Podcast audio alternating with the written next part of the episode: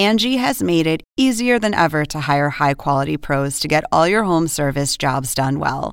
Just bring them your project online or with the Angie app, answer a few questions, and Angie will connect you with local pros who match your specific needs. Or book a service instantly at an upfront price. So join the millions of homeowners who use Angie to care for their homes and get your next home service job done well. Download the free Angie mobile app today or visit Angie.com. That's A N G I.com. This is GPS, the Global Public Square. Welcome to all of you in the United States and around the world. I'm Fareed Zakaria coming to you live. Today on the show, President Biden has signed into law a $1.9 trillion relief package that will deliver much aid to America's poorest. But the economic world is asking the Goldilocks question Is it too big, too small, or just the right size? I'll talk to two of the world's foremost economists, Larry Summers and Paul Krugman. Then, what is the Quad? President Biden met with the leaders of Japan, India, and Australia, a new bloc focused on deterring China. Will it work? I'll talk to an expert. And the biotech revolution brought us the COVID 19 vaccines more swiftly than almost anyone imagined possible. It's given us the ability to edit genes to cure diseases, and the innovations on the horizon are even more extraordinary. I will ask Walter Isaacson to describe what's next. But first, here's my take. Within hours of being inaugurated, President Biden began to roll back Donald Trump's most egregious immigration policies, including the so called Muslim ban, which Biden called a stain on our national conscience. He signed six executive actions, all geared toward a more humane and generous policy, and outlined an ambitious proposal for comprehensive immigration reform, including a path to citizenship for the more than 10 million undocumented immigrants living and working in America. The Biden administration has begun the work of reversing literally hundreds of other rules, regulations, and fees put in place by Trump all designed to make it harder for foreigners at every stage of the process, from tourists to immigrants, to enter or stay in the United States. Unfortunately, all these vital efforts could be undermined by decisions that are producing a new immigration crisis on America's southern border. In recent years, hundreds of thousands of Central Americans have tried to enter the United States to ask for asylum the Trump administration initially used cruel tactics, including separating children from their parents and putting them in cages, but eventually arrived at a practical policy. It stopped taking in asylum seekers at the southern border, forcing them instead to wait in Mexico for their cases to be resolved, and it negotiated agreements that allowed the U.S. to send people back to Central America to seek asylum in a neighboring country rather than in the United States.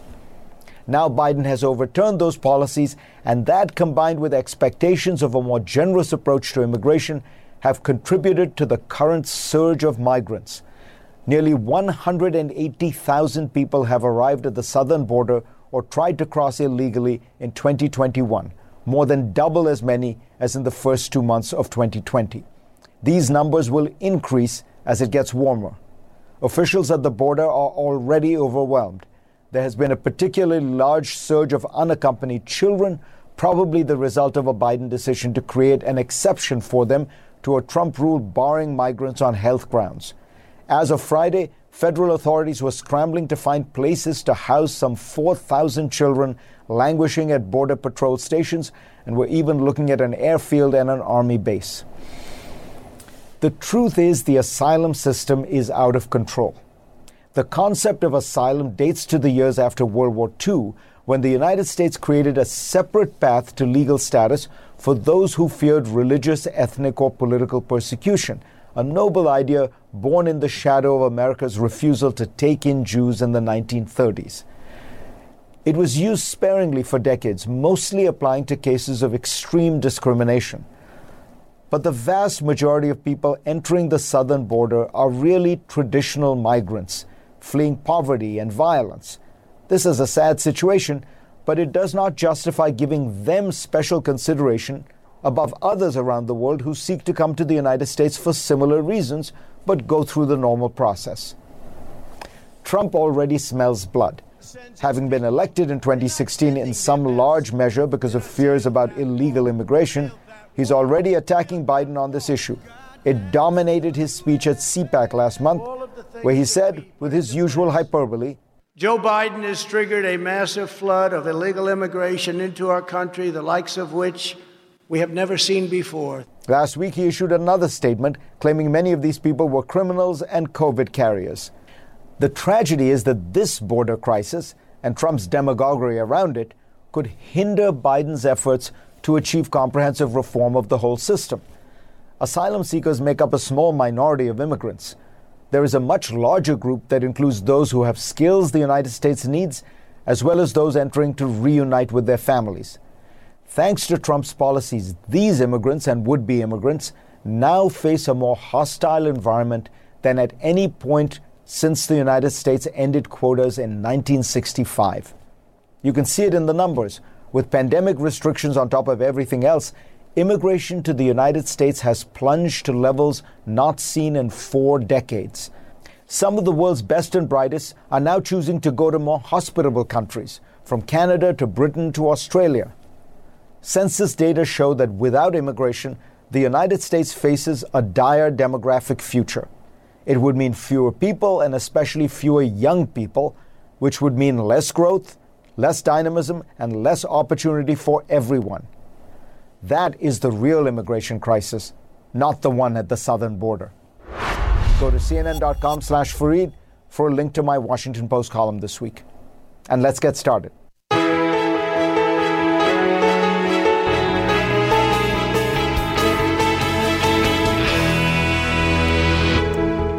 I believe this is, and most people I think do as well, this historic legislation is about rebuilding the backbone of this country and giving people in this nation, working people, middle class folks, uh, people who built the country, a fighting chance. That was President Biden in the Oval Office on Thursday, just before signing the $1.9 trillion COVID 19 relief bill into law. It was passed, it should be noted, without a single Republican vote, despite polls showing that it had support of somewhere around two thirds of all Americans. To help us make sense of it all are two of the world's most distinguished economists. Paul Krugman won the 2008 Nobel Prize in Economics. He is now a columnist for the New York Times. Larry Summers was Treasury Secretary under President Clinton and Director of National Economic Council under President Obama. Um, Paul, let me ask you what's the headline here of how we would describe this bill? How do you think it'll go down in history? What I'm struck by is I think in my adult lifetime, this is the first major fiscal policy where the benefits go primarily to the poor? Um, yeah, this is definitely. Uh, I can't think of anything like this. Maybe you, if you have to go back to the New Deal to see anything like this. I mean, you, you certainly don't see. We really don't have an, a, a, fiscal expansion on this scale. Um, you know, a, a, spending expansion on this scale, you have to go back to the Korean War to find anything on this of this magnitude. And of course, that was about a war. And this one is very much it's it's very much that the benefits are concentrated uh, in the bottom half and to an important extent the bottom 20% of the income distribution. Uh, Larry, you have dealt with, the politics of this kind of thing, um, both under the Obama and the Clinton years. And I'm thinking of the Obama stimulus, which got not a single Republican vote. Um, do, do, you, what do you think the calculus of Republicans is here? Two thirds of the country seems to approve it. What's going on? I'm not going to try to speak for Republicans, uh, Fareed look, there's a historic achievement in reducing child poverty in this fiscal stimulus. Its cost is about 7% of the total. I think the concern about this uh, bill is that its sheer scale relative the economy needs a lot of energy but if you put too much water in the bathtub it starts to overflow and as i look at this uh, bill we're just trying to pour too much uh, water in. And I wish it were actually true that even a third of the money was going to people who were in uh, poverty. Most of it's not. Most of it's going to the middle of the population and it's going in one shot transfers, not in things that are ultimately going to build and strengthen uh, the economy. And that's why, as much as I admire the effort and as much as I admire the progress against poverty, I am worried that the sheer scale is going to crowd out our doing what we need to do to compete with uh, China, to build back better, the president's principal aspiration. And I'm very worried that this is going to lead us to difficulty down the road um, as inflation uh, picks up and the Fed has to uh, respond. Paul, you know, you've described this as as different from a stimulus, more like wartime spending. Uh, and I was I was wondering how you would re- uh, uh, respond to that, which is it was the wartime spending of the Vietnam War, at least the conventional uh, wisdom holds, that led to the runaway inflation of the 1970s. Yeah, I, the thing to first of all is that there were a lot of other things that happened in, in to to lead to that inflation, and it also took many years of sustained irresponsible policy uh, to get us to the stagflation of the 70s, which uh, which we all think we remember, although a lot of that is, is more of a myth than the reality. But in a, in a way, the closest analogy would be the Korean War, which was a, a brief, huge uh, expansion of spending, which did lead to a fair bit of inflation for one year. And uh, but not to sustained inflation, so it wasn't actually. It turned out not to be a big problem, and I think there are a lot of reasons to think that this won't be nearly on that scale. So, for what it's worth, there's a lot of other people who are actually in the business of making forecasts who think that this is a this is a big bill and there's a lot of stimulus, even if it isn't mostly about stimulus, but it's not something that's going to cause a massive overheating. They could be wrong. I could be wrong. Larry could be right. But the consensus view is not one that is raising alarm bells about the scale of this bill. Larry, I'm not so uh, sure, Paul. Yeah. I'm not, I'm not so sure, Paul. Uh, first of all, interest rates in the first quarter of this year, if current trends continue, will have risen by more than the first quarter of any year in the last century, except for 1980. So markets are sending a pretty clear signal of concern. Second, you cut things off in the fourth quarter. If we've got an economy that's rapidly growing and is above potential, the inflation could well materialize in uh, 2022. Third, look at the um, look look carefully at the magnitude of this stimulus. We're talking about something that's on the order of 14% of GDP, and people like you, people like me, most economists until very recently thought that when you had a dollar of stimulus, it added about a dollar or more to GDP. And if that works out anytime in the next two or three years, we're going to have a problem, which is what markets are recognizing. So, Paul, let me ask you. Let me ask you just about the size, because it's not just this this bill, right? Um, if you add the two previous bills that were passed under the Trump administration, we're at something like 30% of GDP. I mean, is there is there some point at which you would get worried? All I can say is, look, uh, if this was designed as a stimulus, if this had been designed uh, to get maximum bang for buck, then we would be getting numbers that might be a, a concern. But it wasn't. And my take on it is that Biden's going to be in a position to say, hey, look, we've got a booming economy. A bunch of you have gotten checks. It's, uh, look, government can do lots of good, and that he'll be in a strong political position to do what needs to be done to invest in the future. Larry's view is it's going to be inflation has taken off. Oh my God, big government is, is a villain. Biden is the reincarnation of Jimmy Carter, uh, who's still alive, but still, uh, they and that that's going to be the problem. Uh, of course, Larry could be right, but that is not not what my numbers say is likely to happen. It's not what the private forecasters think is going to happen and you know we'll just uh, unfortunately pr- pretty much we're you know this is a done deal so now we're just going to see what what really actually happens Next on GPS, does this new law represent the most important piece of domestic policy legislation since the New Deal or the war on poverty? The debate continues when we come back.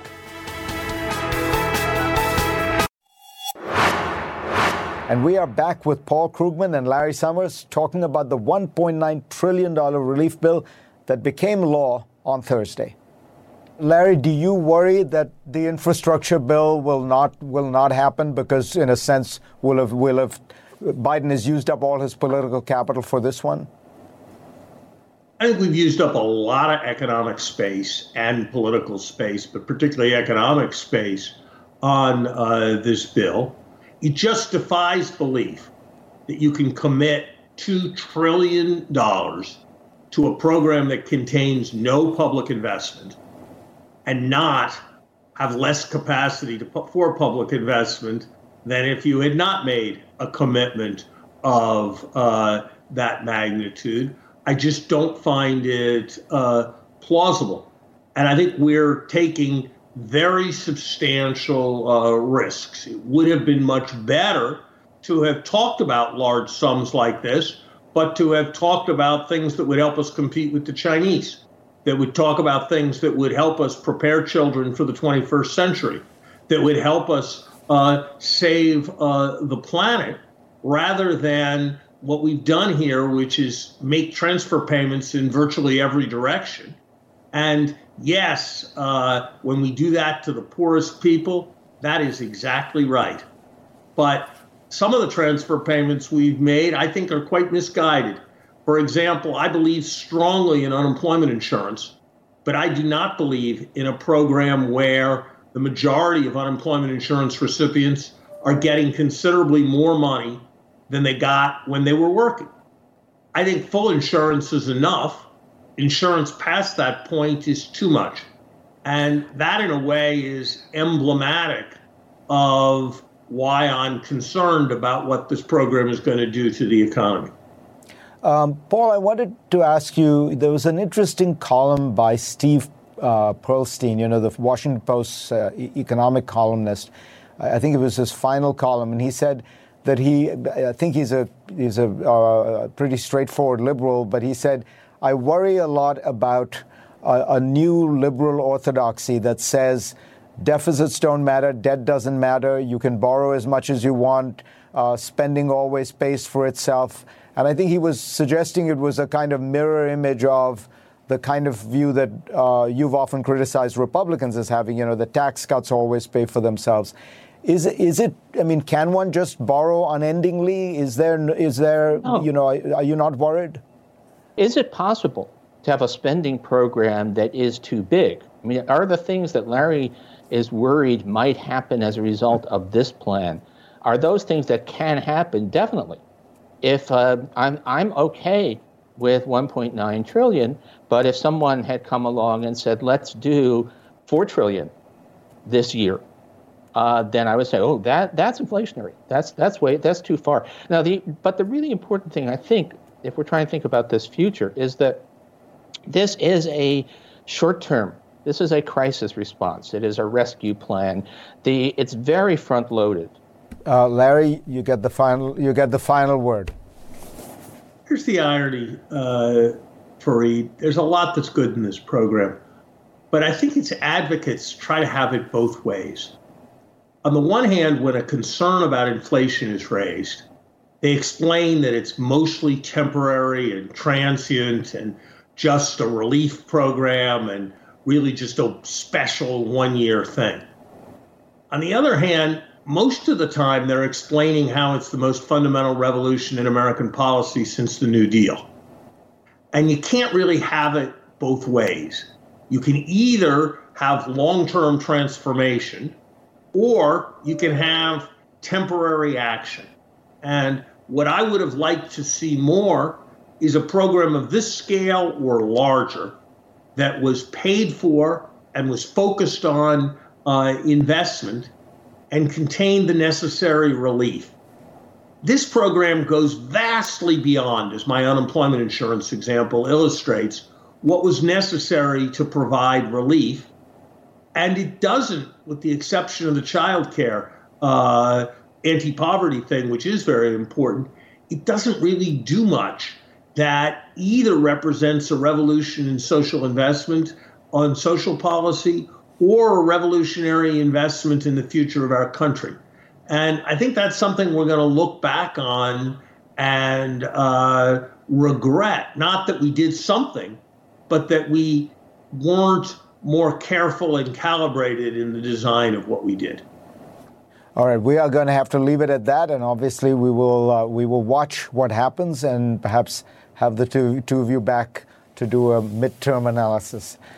Thanks very much, Paul Krugman, Larry Summers. Thank Thanks. you. Next on GPS, China is worried President Biden might be forming an exclusive clique with the leaders of three nations he met with on Friday. What is all this about? We'll tell you in a moment.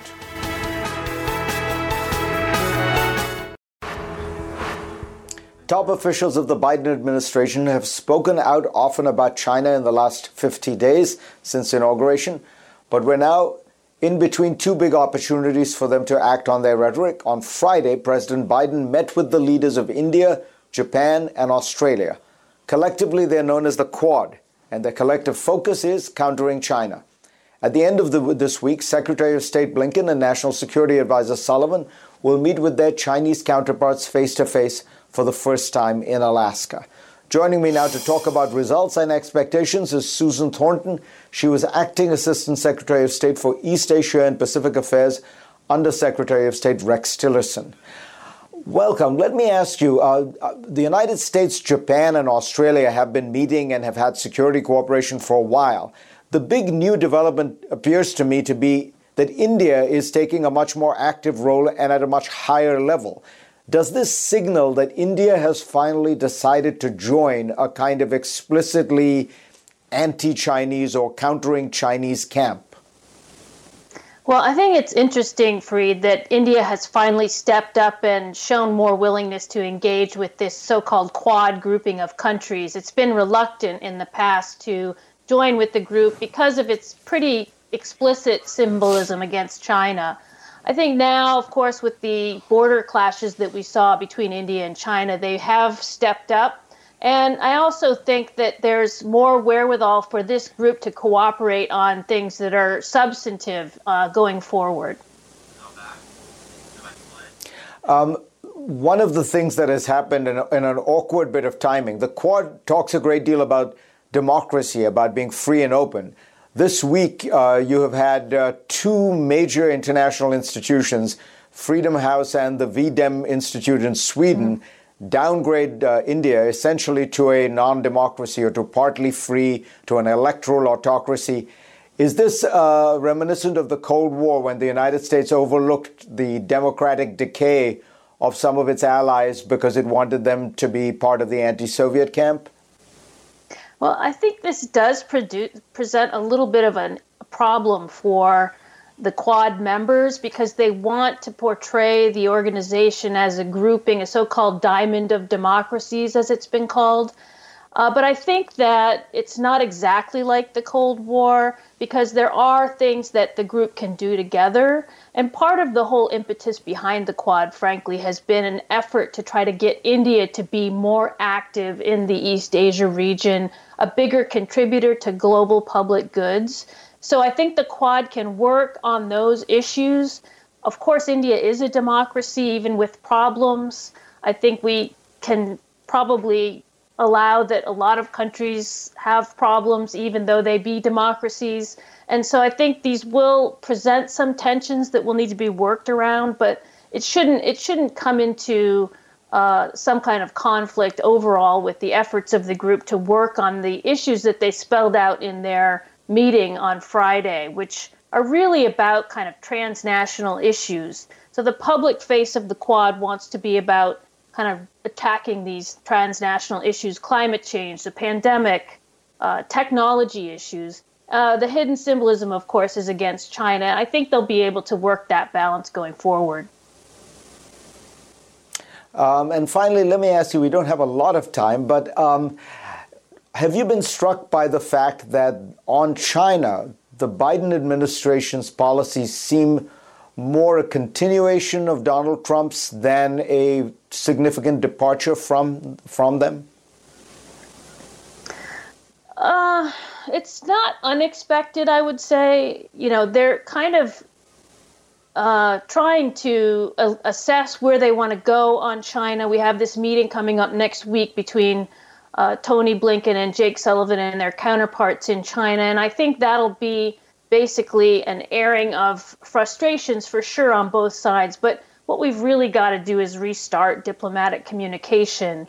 President Biden has talked about coming to China from a position of strength. And I think now that they've met with this quad grouping, Tony Blinken, of course, will be meeting allies in Northeast Asia, Japan, and Korea before this meeting with the Chinese, which is a good diplomatic sequence to come to this meeting.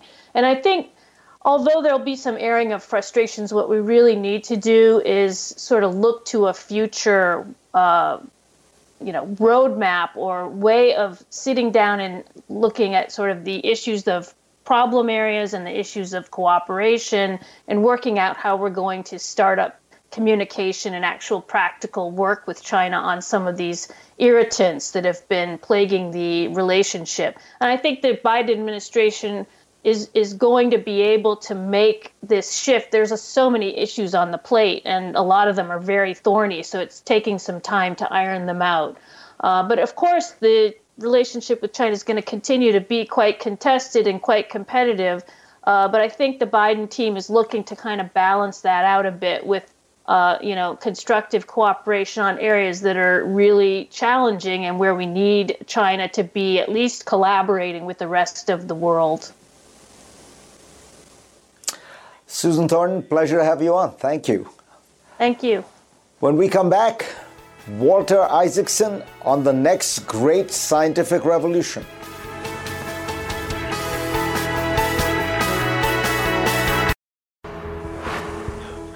Just over a year ago, on March 11, 2020, the WHO declared COVID 19 a pandemic. Only nine months later, a British grandmother became the first person to get the Pfizer vaccine outside of clinical trials. The biotech revolution is one of the main factors that allowed scientists to move at that kind of warp speed. Walter Isaacson's previous books have focused on the likes of Steve Jobs and Albert Einstein. Now he sets his sight on modern day wonders of science in The Codebreaker, Jennifer Doudna and gene editing and the future of the human race. Welcome, Walter. You talk Thank about you, the three great scientific pleasure. You, you, talk about the three great scientific revolutions uh, that have taken place really in the last hundred years. The first one, the quantum revolution, where Einstein and people like that help us understand what's underneath the atom. The second, the information revolution that helps us organize all information into bits and bytes.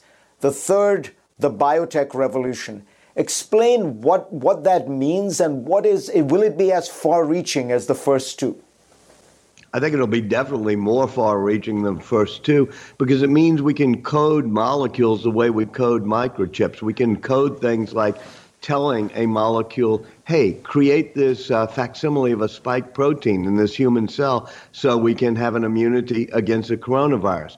Or we can code a molecule to say, hey, cut DNA at this spot so we can get rid of a genetic disease. And down the road, we can say, hey, let's edit in some DNA we want so we can design our children to have certain traits that might make them safer or healthier or go down a path that we may not want to go down, which is enhancing our children in ways that harm the species.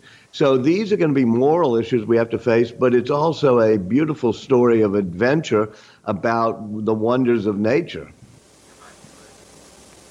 At the center of the story, I mean, I know the hero is Jennifer Doudna, who's been on the show many times, but um, is really RNA, uh, the, uh, the somewhat neglected uh, sibling of DNA.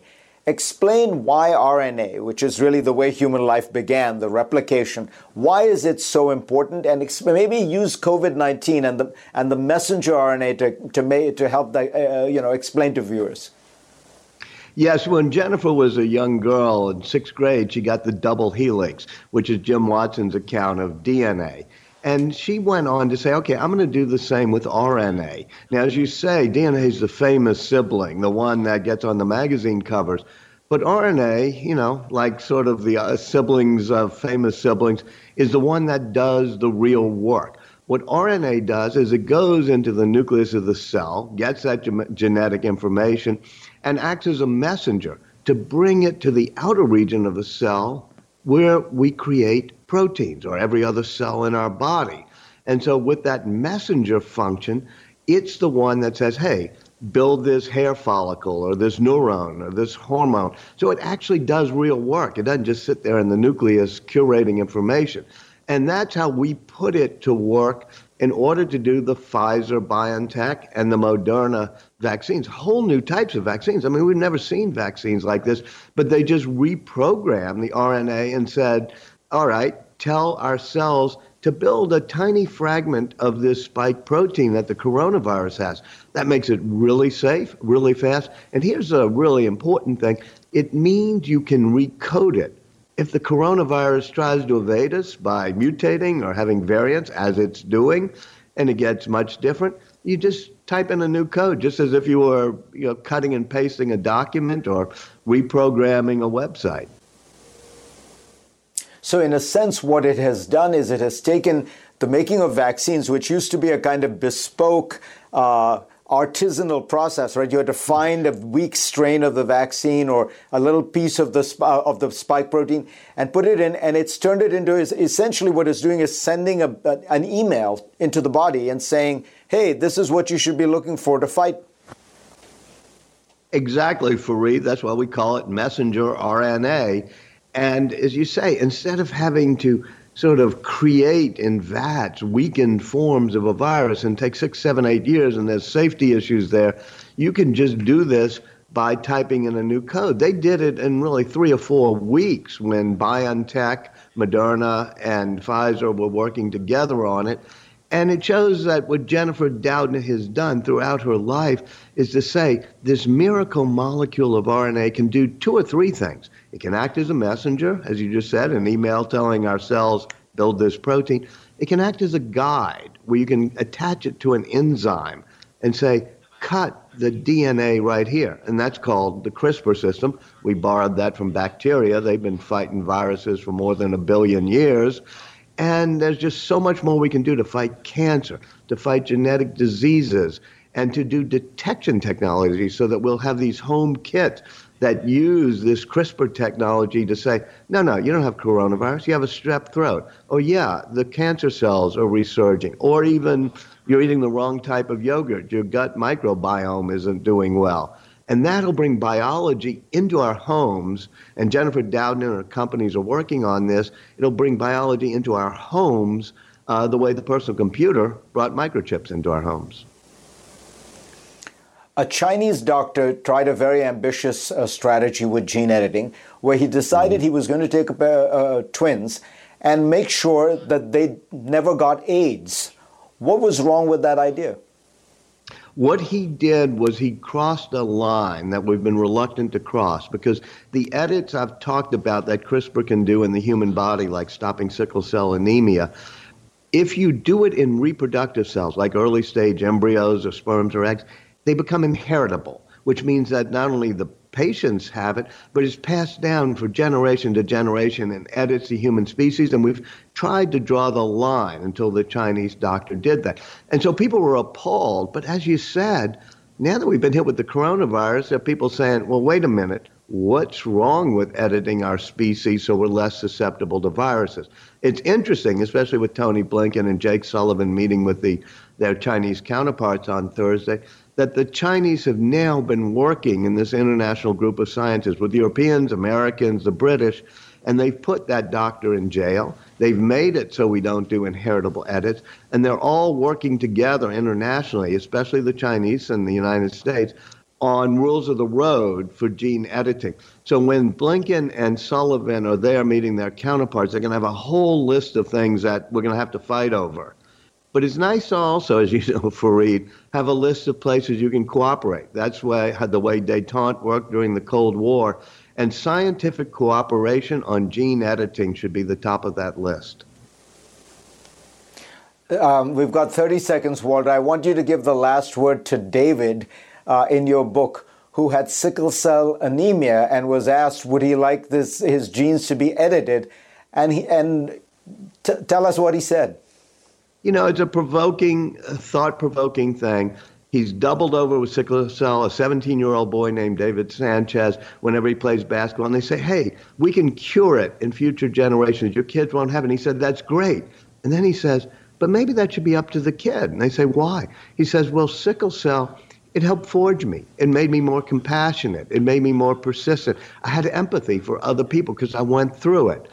And so when we start fiddling with the human race, we have to make sure we keep those compassion and empathy and that we don't sort of say all right we're going to end all diversity in society. I was so touched by that 17 year old i think he's the best bioethicist in my book. Walter isaacson always a pleasure to read anything you write. We will be right thank back. Thank you so much for and now for our what in the world segment this week marked a full year since many Americans first went into lockdown, a year since I last saw the GPS team in person. A year ago, COVID 19 was already well on its way to becoming the greatest public health emergency faced in decades.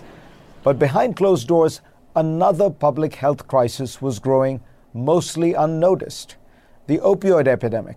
You remember that this was one of the glaring problems in pre pandemic America. Well, it got much worse during COVID. Take a look at this chart from the CDC. As we know, overdose deaths have been high over the past few years, but the rate accelerated when COVID 19 began sweeping the nation. Unlike the virus, the opioid crisis was not isolated to just a few hotspots. According to ODMAP, these deaths have gone up in 40 states since lockdowns began. At one Virginia hospital, overdose cases were reportedly up 1,000%. Here's an astonishing way to look at it. There are some places like San Francisco where more people died last year from opioid overdoses than from COVID 19. What in the world is going on? Some of the causes may be obvious. According to Harvard physician Michael Barnett, the pandemic was a perfect storm for substance abuse. The lockdowns, no surprise, increased feelings of isolation and despair. These stresses are some of the key triggers for substance abuse. Economic downturn is also proven to exacerbate mental health crises. What's more, social isolation means that people are using drugs alone. So, in the event of an opioid overdose, there's no one to administer the antidote drug, naloxone, or to call 911. There are also more structural causes for the spike. Lockdowns and recessions don't just trigger substance abuse in individuals, they also restrict the programs designed to help those suffering. Across the board, states have cut budgets for social services, from treatment centers to medical training. In a September survey, 52% of community mental health organizations reported that demand for their services had increased, but at the same time, 26% have had to lay off staff and 54% have had to shut down programs. Now, Trump's CARES Act of March 2020 and the COVID relief bill that Biden signed this week together allocated a few billion dollars for mental health and substance abuse programs. But experts say they don't begin to fill the gaping hole created by the recession. There are some small measures of hope. First, the new COVID relief bill incentivized further expansion of Medicaid which the Kaiser Family Foundation reports is responsible for 40% of all opioid addiction treatments. Further, the medications to treat these addictions have become easier to access thanks to looser restrictions and expanded telehealth. Many medical experts hope that these changes will last past the pandemic, that even when life returns to normal, drug treatments will have shifted forever. But my worry is that the new normal in America has become an increased use, dependence, and abuse of these dangerous drugs. It is one more of the deep and long lasting scars left by the pandemic and the lockdowns. Thanks to all of you for being part of my program this week. I will see you next week. Now streaming exclusively on Max, a new CNN flash doc about the album that has Nashville talking, Call Me Country. Beyonce and Nashville's Renaissance. Watch it at max.com slash call me country. Max subscription required.